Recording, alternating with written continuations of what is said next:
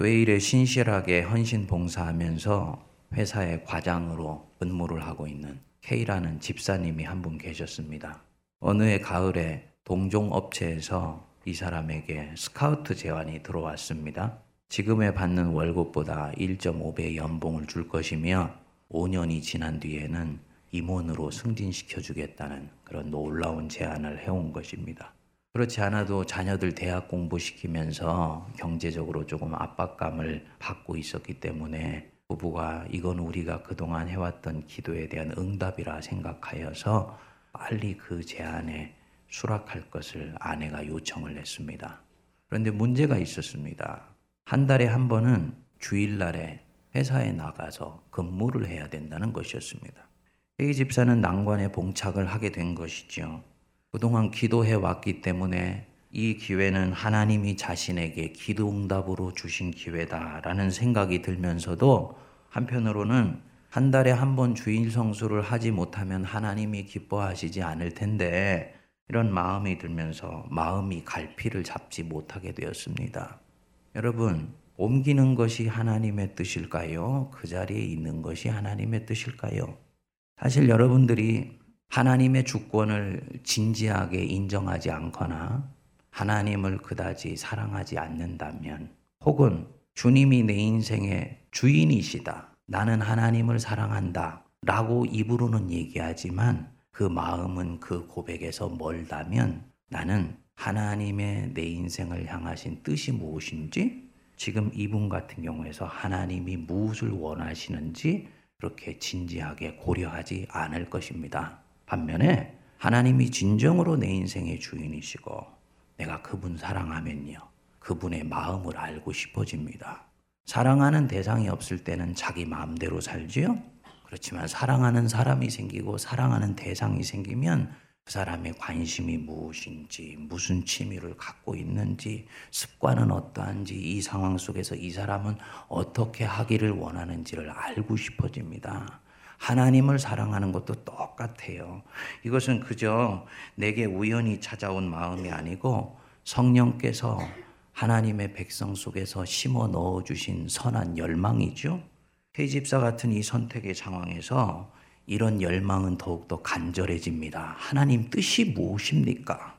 배우자를 선택하고 직장을 고르고 장래 직업을 선택하며 자녀의 진로를 결정하고 인생의 전환기 속에서 내 인생을 향하신 하나님의 뜻이 구체적으로 무엇인지 알고 싶어진다라는 마음은 그만큼 내가 주님과 상관없이 예수 믿는 지긋지긋한 인생을 이제는 끝장내고 싶다는 얘기예요. 좋은 일입니다. 성경에서 하나님의 뜻이라고 할 때는 크게 세 가지로 구분을 합니다. 첫 번째로는 주권적 섭리, 주권적 섭리. 이 헬라어로는 볼레라고 얘기를 하는데요. 하나님의 불변의 계획, 주권적 섭리입니다.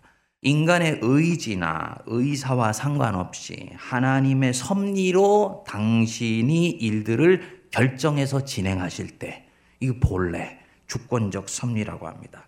하나님의 정하신 뜻과 미리 아신 대로 예수 그리스도를 이 땅에 보내어 주셨다. 이게 주권적 섭리죠. 우리가 뭐 준비하고 기다릴 때가 되었기 때문에 된 것이 아니고 하나님 보실 때 때가 됐으니까 그냥 하신 것입니다. 이게 하나님의 뜻입니다. 두 번째로는 도덕적 명령입니다. 성경은 인간이 어떻게 살아야 될지를 가르쳐 주는 삶의 규범이지요. 성경에는 하나님의 뜻이 이미 들어 있어요. 대표적인 것이 십계명입니다. 그래서 이 십계명은 하나님의 뜻이 무엇인지를 굳이 물을 필요도 없이 우리에게 가르쳐 주신 주님의 뜻입니다. 거짓말하지 말아라. 이웃의 것을 탐내지 말아라. 하나님의 뜻이에요. 길거리를 지나가는데 홈리스가 앉아 있어요. 내 마음에 울컥하는 마음이 들었습니다. 하나님, 적선을 하는 것이 하나님의 뜻입니까? 아닙니까? 물을 필요가 없지요. 연약한 이웃을 돕는 것은 하나님의 뜻이니까. 반면에 거짓말하지 말라고 얘기는 하지만 내가 정직하게 말함으로써 내 인생에 심각한 해악을 끼칠 수도 있는 이슈에 내가 딱 봉착해 있다 할 때는 이때 이 거짓말하지 말아라는 이 계명은 단순한 것이 아니게 됩니다. 이때 우리는 묻게 됩니다. 어떤 선택을 해야 되는가? 하얀 거짓말을 해야 되는 것인가? 아니면 그럼에도 불구하고 정직하게 말하는 것이 옳은 것인가? K 과장의 경우처럼 직장에 그대로 있는 것이 옳은 것인가? 아니면 옮겨야 하는 것인가? 하나님의 뜻을 성도들은 알고 싶어 합니다. 이들이 이렇게 물을 때는 이들은 지금 이 상황에서 하나님이 나에게 가르쳐 주시는 어떤 로드맵이 있다고 생각하기 때문이에요. 그래서 그 로드맵을 따라서 가면 내 삶은 안전하고 내 삶은 좀 더 하나님이 기뻐하시는 삶을 살며 그 로드맵이 아닌 곳으로 가게 되면 삶은 당분간 꼬일 수도 있고 불행해질 수도 있다는 마음 때문에 이 선택의 상황에서 하나님의 뜻을 묻는 것이지요. 아주 얼굴이 멋있고 스펙이 좋은 사람 같은 경우 하나님 이 여자하고 결혼하는 게 하나님의 뜻인가요? 이 여자하고 결혼하는 게 하나님의 뜻인가요? 이 묻게 되는 것입니다. 자꾸 곤경이 찾아오는데 혹시 내가 하나님의 계획에서 지금 어긋나 있기 때문에 이런 일이 생기는 것은 아닌가? 역시 하나님의 상세한 계획에서 벗어나 있음으로써 어려움이 찾아왔다면 빨리 원위치로 돌아가야 된다는 조급함 때문에 그런 질문을 자기에게 하고 있는 것입니다. 여러분, 이 마음의 동기는 굉장히 중요하고 소중한 동기입니다. 그런데 지난주 제가 여러분들한테 말씀드렸듯이 하나님의 뜻을 분별하는 것은 점을 보는 것이 아니라고 말씀드렸지요? 기억나시죠? 한 주밖에 안 지났는데 가물가물하다 그러면 설교한 설교자 상처받아요. 왜 점술이 잘못됐느냐? 그게 무당집에 가기 때문에 그런 것만이 아니고 근본적으로 기독교 신앙이 가지고 있는 역사관과 세계관과 전혀 상관없는 일이기 때문에요. 점술이 잘못된 이유는 그 안에 기계론적 운명론이 한 사람을 장악하고 있기 때문입니다. 하나님의 뜻을 묻는 것은 이 성경이라는 나침판을 들고 내 인생이 있어야 되는 마지막 북극점을 향해서 더듬이를 켜서 더듬더듬 찾아가는 과정이 아닙니다. 내 인생은 내 의사와 상관없이 어느 정도 이미 결정되어서 나는 그 길로 갔을 때 행복하다고 생각하는 그런 게 인간의 운명이 아니에요. 여러분, 예수를 믿는 사람은 운명의 노예로부터 해방됩니다. 우리는 더 이상 운명에 갇혀 있는 사람이 아니에요. 예수 믿지 않는 사람들은 손바닥을 내밀어서 손금을 보면 손금이 나오는데 예수 믿는 사람은 손금이 안 나오는 게 정상이에요. 왜입니까? 운명에서 노임받았기 때문에 이스라엘 백성들이 모세의 인도를 따라서 애굽에서 광야로 나왔지요. 근데 여러분들한테 여쭤볼게요. 하나님의 본래 계획이 광야로 나온 그 이스라엘 백성들이 가나안 땅으로 바로 들어가는 것이 하나님의 계획이었겠습니까? 아니면 그들이 40년 동안 광야에서 유리하다가 결국은 1세대는 거기에서 죽고 2세대가 가나안에 들어가는 것이 하나님의 계획이었을까요? 당연히 가나안 땅에 들어가게 하는 것이 하나님의 계획이었어요. 그 길은 40일밖에 되지 않는 거리였습니다. 그래서 하나님이 이스라엘 백성들을 바로의 손에서 노임받게 하실 때도 주님도 흥분하셨을 거예요. 이제는 이 백성들이 비로소 바로의 압제로부터 해방되어서 가나안 땅에서 하나님의 백성으로 살아갈 수 있는 길이 열렸다고? 그런데 광야로 들어와 보니까 이들이 정치적으로는 바로의 손으로부터 노임받았는데 영적으로나 습성이나 기질에 있어서는 여전히 바로의 노예 상태에서 살아가고 있는 것을 하나님이 보신 거예요. 가르쳐도 가르쳐도 듣지를 않았습니다. 저들 그렇게 해서 그냥 가나안 땅으로 들여보내면 저들에게 있어서는 좋을지 모르지만 나 여호와가 꿈꾸고 있는 하나님의 나라가 이제부터 시작되는 데는 구원 역사의 플랜에 심각한 문제가 생긴다는 것을 아시고 눈물을 머금으시고 애굽에서 나온 그 백성들 광야에서 죽게 하신 거예요. 그리고 그들의 죽음의 교훈 위에 다음 세대가 가나안 땅으로 들어가게 됐다는 거죠. 뭘 말씀드리는 거냐면 개인이건 공동체건 성경적으로는 인생의 밑그림이라든지 청사진은 없습니다. 하나님의 선한 계획은 있어요. 그러나 그 선한 계획이 어떻게 구체화되어서 마지막 걸작품으로 여러분들 앞에 인생의 벽에 걸릴지는 하나님과 여러분들이 만들어 나가는 주님과의 모든 관계 속에서 조금씩 조금씩 윤곽이 드러나는 것입니다. 내 시작은 미약하였으나 이 나중은 심히 창대하리라. 그리스도인의 마지막은 창대합니다. 왜냐? 죄와 죽음과 원수의 권세를 깨치고 부활하신 예수 그리스도의 권능으로 살아가는 사람들이요. 사순절을 경험하지만 그 끝은 부활이라는 것을 우리는 믿고 그것은 현실화된 것이기 때문에 예수 믿는 사람의 인생의 마지막은 창대한 거예요. 그렇지만 그 창대하다는 내용이 어떻게 될지는 무한한 가능성으로 열려 있습니다. 내 인생에 지금의 구체적인 뜻을 찾으려고 하고 내게 예비된 마지막 곧 지점에 나를 딱 맞추려고 하나님의 뜻을 찾아 나가려고 하면 뭐가 문제냐면 모든 순간에서 하나님의 뜻을 알아야 됩니다. 그리고 모든 순간에서 하나님의 뜻을 알아야 되기 때문에 이 사람은 조금만 자기 삶에 불행한 일들이 일어나면 혹시 내가 하나님의 뜻과 상관없이 삶을 살아서 즉 예정되어 있고 내가 가야 되는 경로에서 이탈해 있기 때문에 이런 일이 일어나는 것 아니야? 라고 스스로 불안해하게 돼요. 그래서 하나님의 뜻을 묻는다고 하지만 늘 신앙이 긴장돼 있고 신앙생활에 자유함과 진정한 해방의 느낌이 없습니다. 늘 불안하고 늘 초조하게 됩니다. 나중에는요, 하나님의 뜻을 묻는 것이 영적인 압박감을 주어서 신경쇠약에 걸리는 정도까지 갈 수도 있어요. 이 사람이 왜 이렇게 생각을 하느냐? 하나님의 뜻을 분별하는데 잘못된 원리를 적용하고 있기 때문입니다. 지난주에 우리들이 하나님의 뜻을 분별하는데 세 가지의 기준에 대해서 말씀드린 거 기억나십니까? 첫 번째로는 하나님의 뜻을 분별하는 이유는 내 인생의 성공이 아니라 무엇이다? 하나님이 내 인생을 통해 승리를 거두시게 하는 것이다. 두 번째로는 뭐였습니까? 분별의 상황에서 낯설고 어색한 상황에서 당연히 밤손님처럼 찾아오는 그 두려움의 실체 속지 말아라. 그거는 가공의 현실이다. 세 번째로 혼란스럽고 애매모호할 때는 절대로 결정하지 말고 잠잠히 참아 기다리면 보이게 되어 있다. 네 번째는 뭐냐면요. 분별은 선택이 아니에요. 분별은 뭐가 아니라고요? 선택이 아니에요. A로 가야 됩니까? B로 가야 됩니까? K 과장. 하나님, 옮기는 것이 하나님 뜻입니까? 이 자리에 있는 것이 하나님의 뜻입니까? 이거는 영적인 분별이 아닙니다. 에베소서 5장 17절 여러분 다시 한번 보십시오. 그러므로 어리석은 자가 되지 말고 오직 주의 뜻이 무엇인지 이해하라. 때가 대단히 악하고 혼란스러운 때이니까 너희들이 어리석은 자 되지 말아라. 그저 그냥 아무 생각 없이 예수 믿지 말고 주의 뜻이 무엇인지 이해해라. 여기서 이 주의 뜻 할 때 이 뜻이 헬라어로는 셀레마라고 그래서요. 어원이 소망, 소원, 열망, 이런 뜻을 가진 델로에서 나온 말입니다.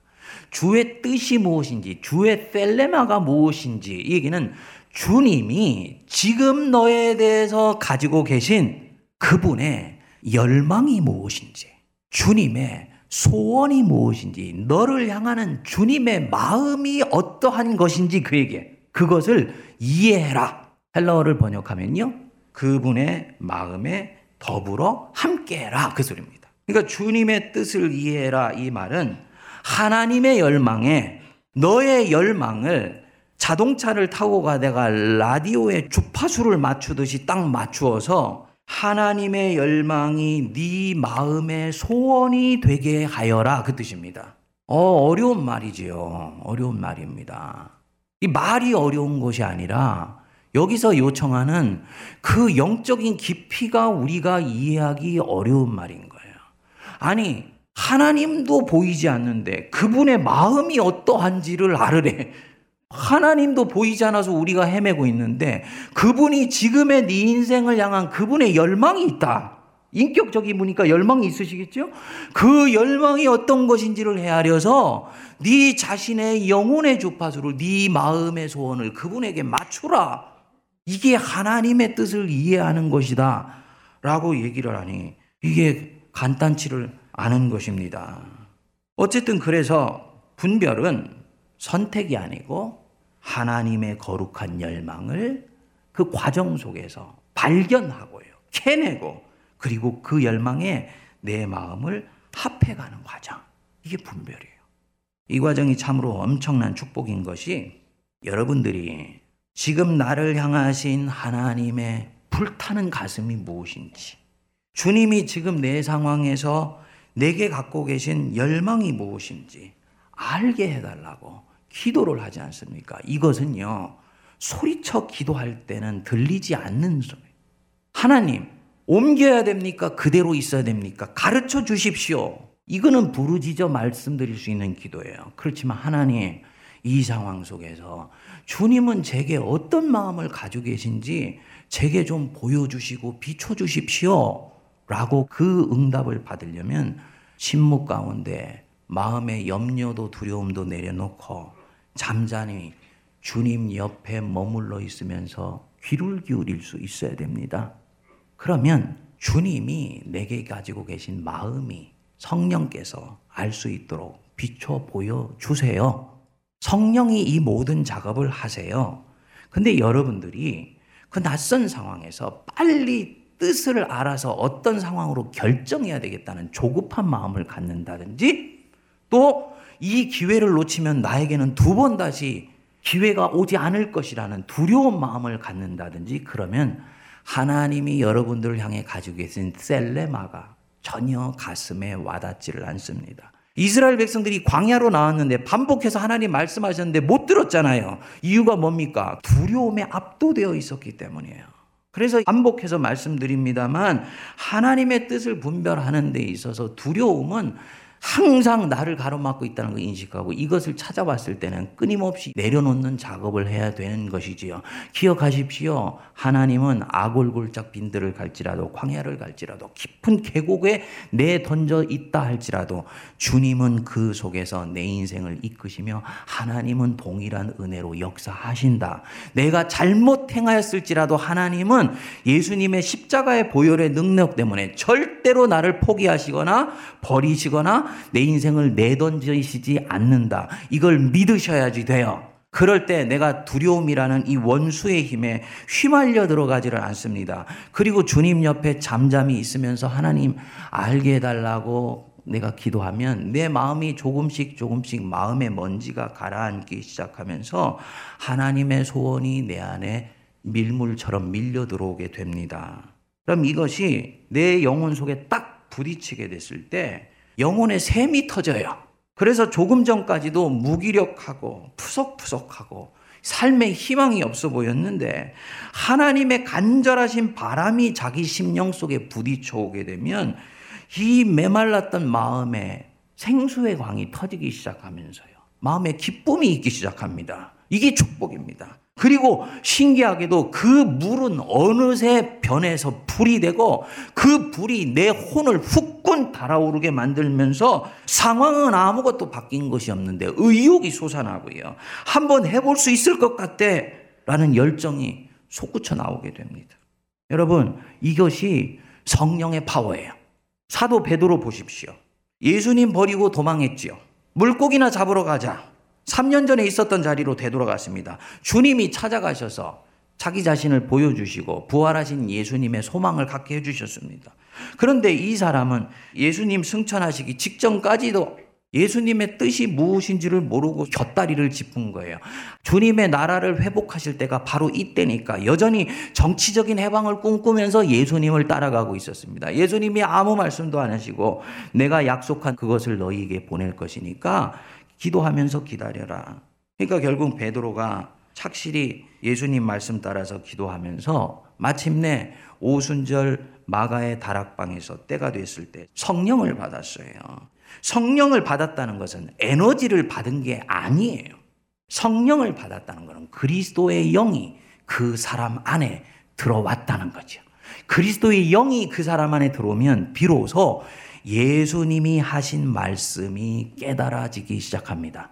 여러분들이 석사, 박사가 되더라도 예수를 믿지 않고 성령이 여러분들 안에 없으면 성경은 아무리 읽어도 내게 깨우침이 없습니다. 왜입니까?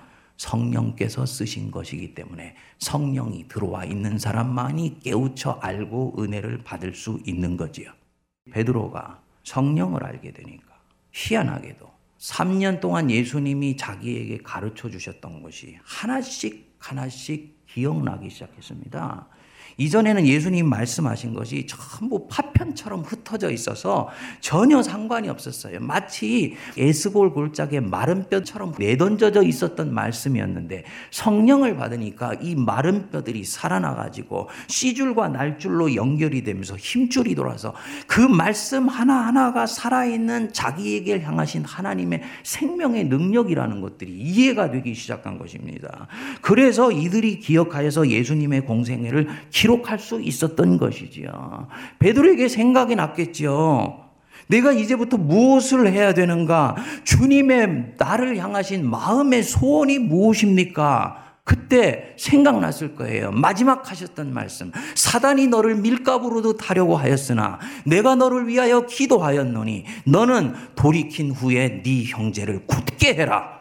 아, 돌이켰으니 주님은 내가 내 형제 굳게 하는 일에 내 인생을 걸기를 원하시는구나. 그 뭐가 나에게 들어온 것입니까? 그 말씀이라는 언어가 들어온 것이 아니라 네 형제를 굳게 해라라는 그 말을 하실 때 주님의 열망과 소망과 간절한 소원이 이 베드로 속에 딱 치고 들어온 거예요. 그러니까 이 베드로가 이때부터 주님이 가진 소망이 자기 소망이 된 거죠. 셀레마를 알게 된 것입니다. 그래서 목숨을 걸고 이때부터 복음을 전하는 사람이 되었던 것입니다. 여러분, 여러분들을 향하신 하나님의 간절한 열망, 내가 너를 위해서 이런 이런 소원을 가지고 있다. 너를 위해 이런 이런 놀라운 계획을 가지고 있어. 그것을 들을 수 있는 영안이 열리실 수 있게 되기를 바랍니다. 아까 말했던 그 K 과장의 경우에 그러한 상황에서 하나님의 뜻을 어떻게 분별해야 될까요? K 과정의 분별 질문 자체가 하나님의 텔레마, 하나님의 뜻을 분별함에 틀린 질문이에요. 옮기는 것이 하나님의 뜻입니까? 그 자리에 있는 것이 하나님의 뜻입니까? 이 사람은 선택하는 질문을 지금 하고 있잖아요. 선택하는 질문으로부터 시작하는 거 아니에요. 분별의 과정을 거치면 자연히 나는 선택하는 자리에 가 있습니다. 그러거나 이것은 분별하는 과정의 결과물로 오는 것이지 A로 가야 되나요? B로 가야 되나요? 이것에 대해서 선택하기 위해서 분별하지 않아요. 영적 분별은 그렇게 하는 것이 아닙니다. 직장을 옮기는 문제를 놓고 성령이 계신 내 마음의 지성소 안으로 먼저 들어갑니다. 어디 안으로? 내 마음의 지성소 안으로. 다시 얘기하면 자기의 영혼이 있는 자기의 내면으로 들어가서 자기 자신을 살피기 시작하는 거예요. 그래서 내가 이 분별의 과정으로 오기까지 무슨 일이 일어났었는지를 마치 타임머신을 타고 짧지만 과거로 돌아가서 활동사진 살펴보듯이 은혜 가운데 살펴봐요. 이 사람 이것이 가능합니다. 두려울 때는 그게 보이지 않는데 지금은 평안하기 때문에 이전에 있었던 흔적들이 하나씩 하나씩 보이기 시작을 합니다. 근데 자기가 직장을 옮기려는 마음이 자녀들보다 나은 환경 속에서 교육시키고 싶다는 경제적인 부분들 외에는 다른 거룩한 열망이나 영적인 동기가 없었구나라는 것을 알아차리게 됩니다. 부모가 자식 사랑하는 마음은 옳지만 자식을 사랑하는 마음이 꼭 돈으로 표현되어야 되는 것은 아니지 라는 마음이 어느새 이 사람에게 일어나게 됩니다. 이렇게 되니까 주님이 주신 기회인데 이 기회를 놓쳐서 혹시 삶이 꼬이면 어떻게 하나? 라는 불안도 어느 순간인가 없어져 버리게 돼요. 자유하게 됩니다. 그리고 지금 자신의 상황에서 하나님의 열망이 무엇인지를 깊이 이제 헤아려 보려고 합니다. 그리고 그는 알아차리게 돼요. 하나님이 경제적인 것 이걸 하나를 빼고는 지금의 내 삶을 기뻐 받으셨고 나도 행복하고 나도 주님 때문에 행복해 하고 있었다는 것이 새삼스럽게 느껴지게 됩니다. 경제적인 아쉬움 외에는 나머지 모든 부분들을 채워주시고 계시고 그의 가정이 경제 하나를 빼고는 신앙과 삶에서 진정한 만족감을 얻고 있었다는 것을 이 과정 속에서 다시 발견하게 되는 거죠. 이거는 없었던 것이 있어진 것이 아니고 이전부터 있었는데 경제적인 압박감 때문에 상대적으로 누릴 수 있음에도 불구하고 누리지 못했던 은혜와 행복을 다시 알게 되는 그런 과정이에요. 이렇게 되니까 이 사람은 매주일 자녀들과 함께 예배를 드리는 기쁨이 얼마나 큰 기쁨이었는지, 그리고 그 자녀들에게 내가 이렇게 소중히 여기는 하나님을 신앙의 유산으로 물려줄 수 있다는 것이 얼마나 놀라운 축복인지를 새삼스럽게 알게 되면서 이 사람 안에 마음의 소원이 올라오게 됩니다. 나는 한 달에 한 번일지라도 아이들의 손을 붙들고 주일날 예배에 나가는 그 기쁨을 나는 절대로 놓치고 싶지 않다. 그리고 그는 지극히 자연스럽게 그 좋은 제안을 물릴 수가 있게 됩니다. 좁은 문을 선택하기 위해서 그걸 결정한 것이 아니에요. 그렇게 하는 것이 자기의 영혼의 소원이기 때문에 그렇게 합니다. 사람들이 볼 때는 야, 너 어떻게 그런 제안을 거절할 수 있냐? 저 사람 진짜 신앙이 좋은 사람이네, 경건한 사람이네, 라고 얘기를 하지만 이 사람의 마음은 달라요. 무슨 얘기? 나는 그렇게 사는 것이 내 인생의 기쁨이고 보람이고 내 진정한 행복이야. 라고 말할 수 있게 됩니다.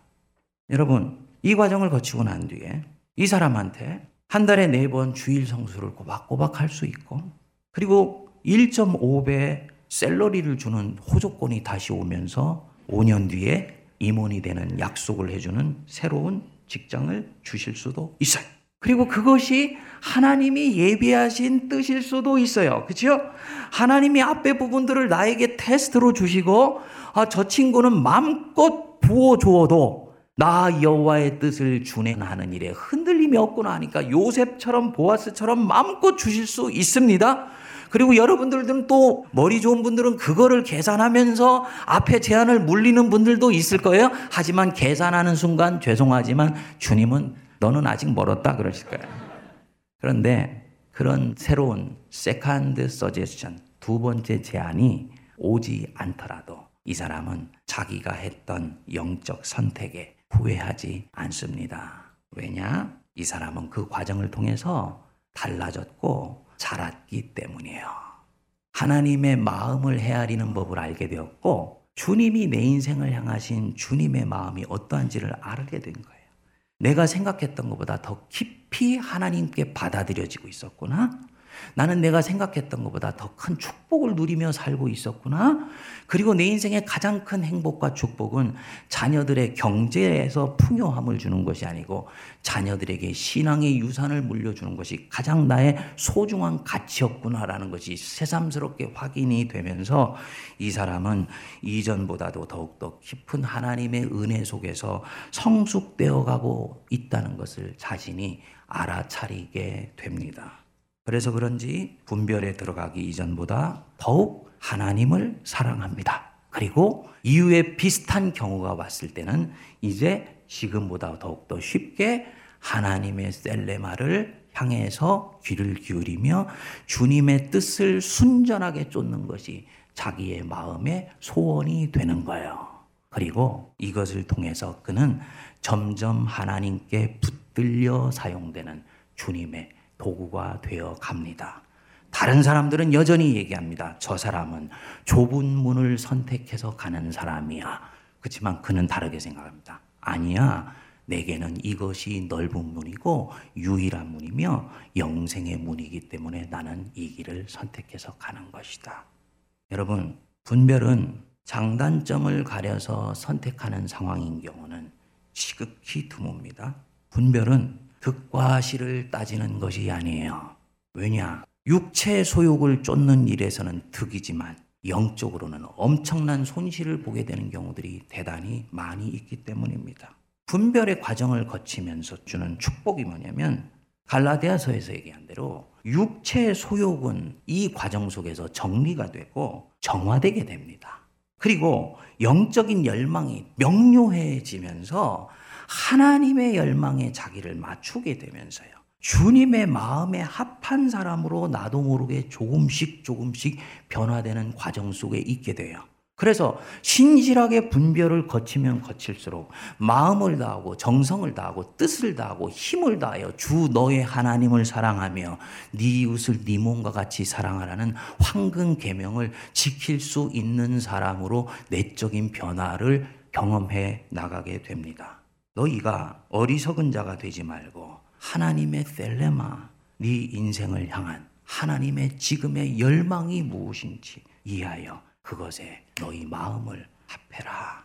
사순절에 주님의 마음, 나를 향하신 주님의 간절한 소원이 무엇인지를 들어서 그것 때문에 어떤 분은 감격하며 어떤 분은 위로를 얻으며 어떤 분은 나를 삼키려는 원수의 유혹에 같이 악으로 대항하지 아니하고 선으로 악을 이기는 놀라운 은혜로 빚어져 가며 어떤 사람은 저 지옥 끝까지 내몰려 있던 자가 내 인생을 향하신 하나님의 열망을 발견하여서 그 지옥이 하루아침에 천국으로 바뀌는 놀라운 역사 일어나게 되기를 주의 이름으로 축복드립니다.